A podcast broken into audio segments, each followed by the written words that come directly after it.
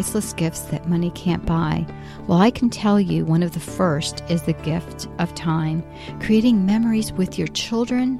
The next priceless gift is teaching your child the value of spending time with God. In the novel, A Few Minutes with God, written for children and teens, the story unfolds about a struggling family and the gift of hearing God and the outcome, which is a wonderful blessing from the Lord. Your children will want to pray and spend time listening to God after reading this book. Visit mediaangels.com for more information.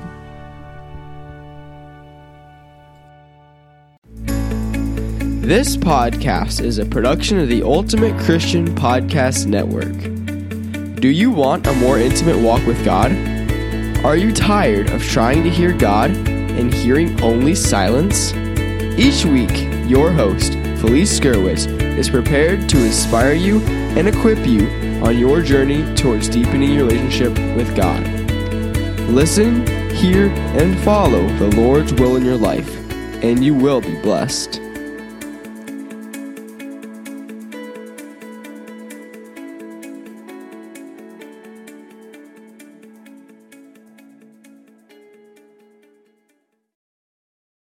Hey, friends, and welcome.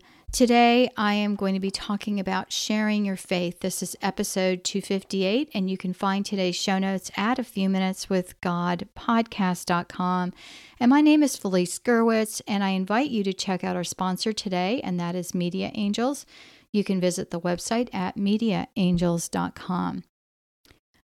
Well, does sharing your faith scare you? Do you share your faith in a personal way, or do you fear what others will say? In this podcast, we're going to explore ways to share our faith and how your testimony may impact the lives of others. For some of us, sharing our faith is easy and it can be simple without much fanfare. My husband praises God in a speech. For example, he'll say, Praise God, the job went well, or something similar. He uses that phrase so often, and it does have an impact on others. Once his sister said, and as my brother would say, praise God.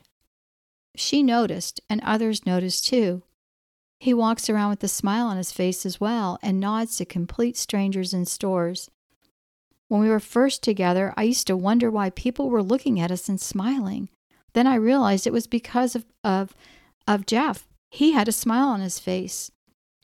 Even though I've lived in Florida for over half of my life at that point, the New Yorker in me had a difficult time with all of his friendliness.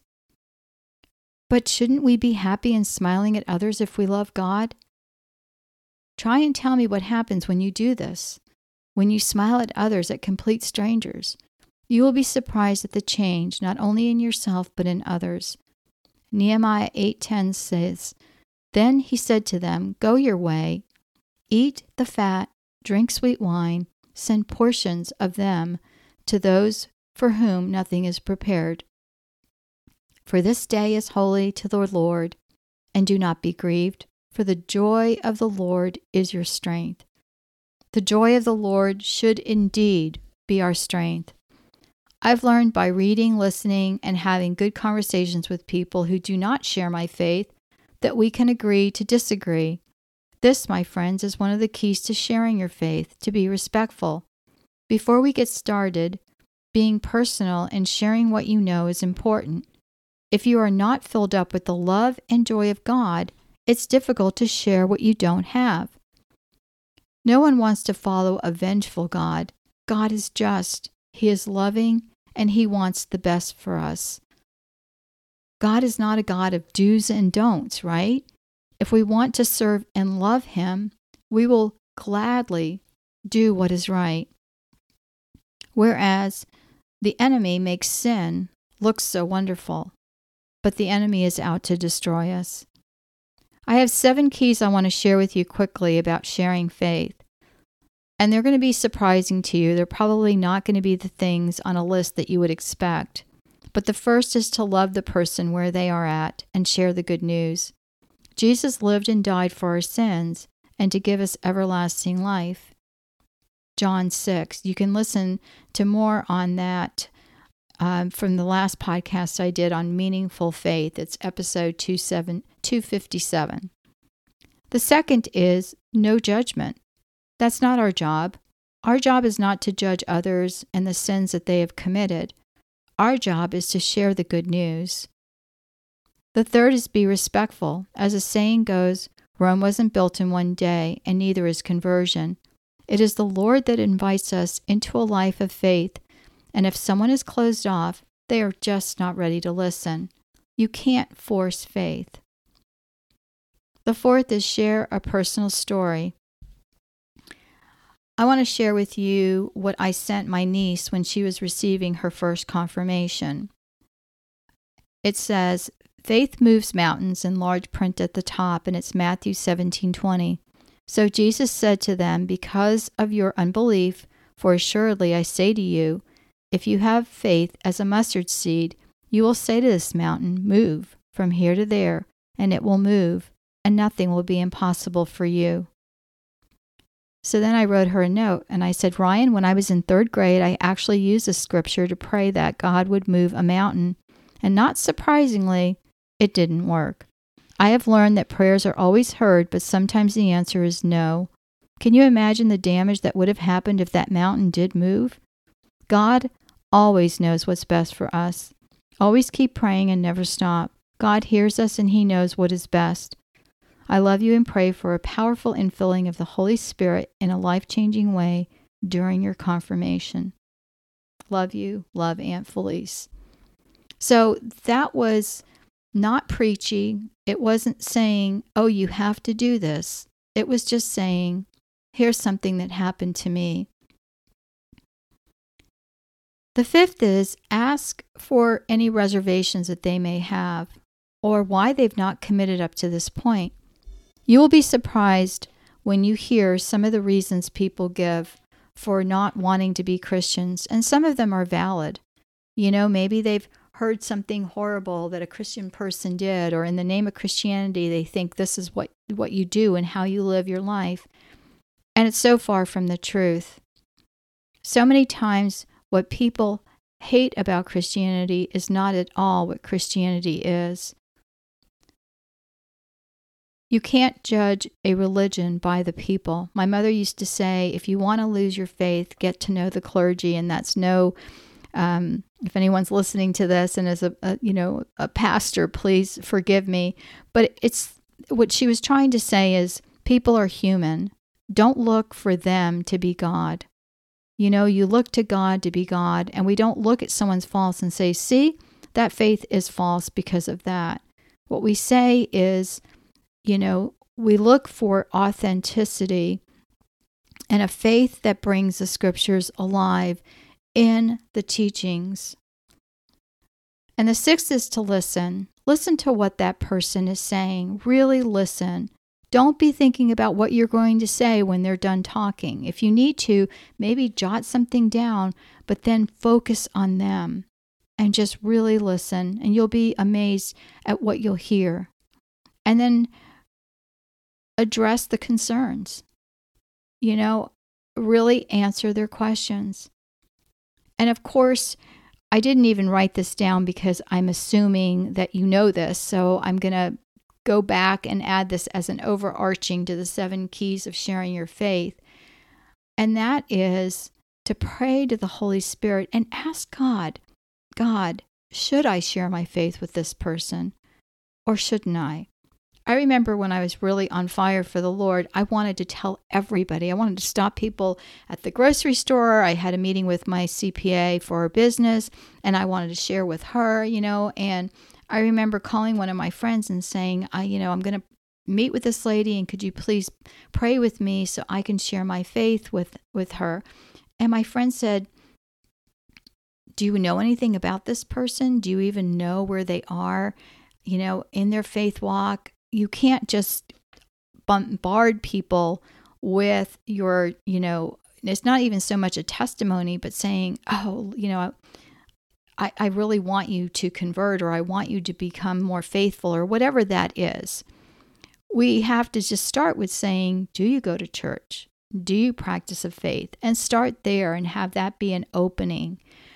And she was right. This person was not open to hearing anything that I wanted to share with her. And she had her reasoning, and I had to respect that. God gives us free will. We want everyone to embrace Christianity, but God gives each one of us the free will. You know, and and it takes them being open to hear. As we share our faith, let it be an encouragement to us to dig deeper into our own faith and to study. We don't have all the answers. And if someone asks you a, a, question that's happened to me before, I will say, you know what? I'll get back with you. I don't really know the answer to that. Or I don't know it in a way that I can explain it well. So let me get back with you.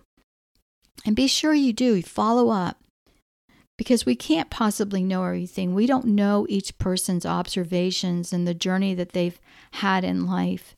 I once read a book by an avowed atheist who became Catholic, and the first chapter was so eye opening. She really allowed me to understand atheism in a much better way than I ever had.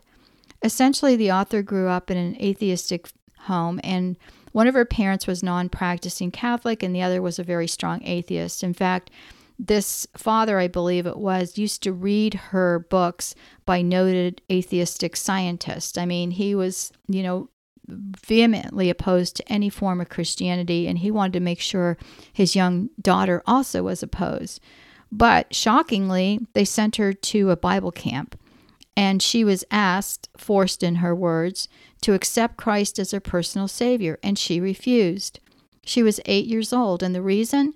First, she didn't know anything about Jesus. Second, these people were not kind.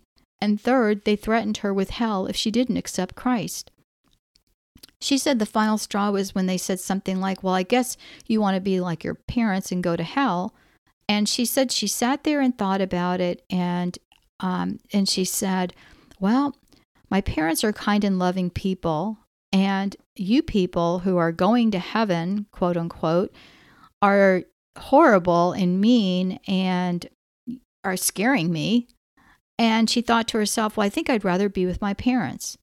Now, this girl had no idea really and truly what hell was. She was basing her assumptions on these people who were being horrible to her.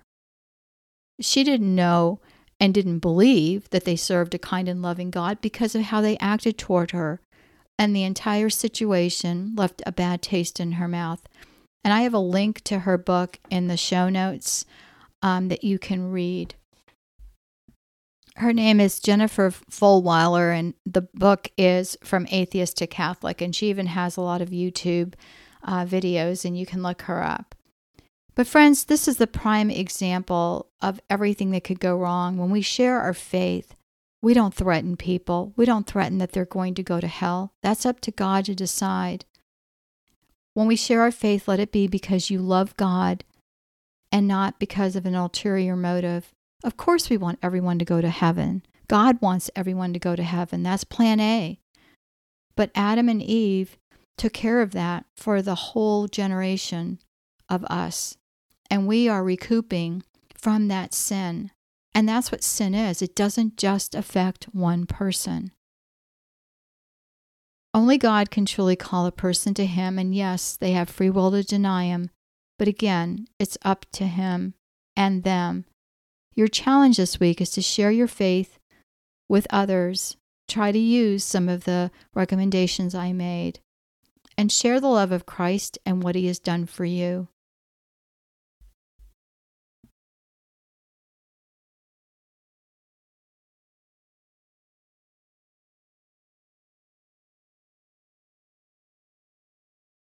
Thanks for listening to the podcast, A Few Minutes with God. Please visit Felice on our website, a few minutes with God.com, and your podcast page on a few minutes with God. There you will find the show notes for today's episode. This podcast is a production of the Ultimate Christian Podcast Network.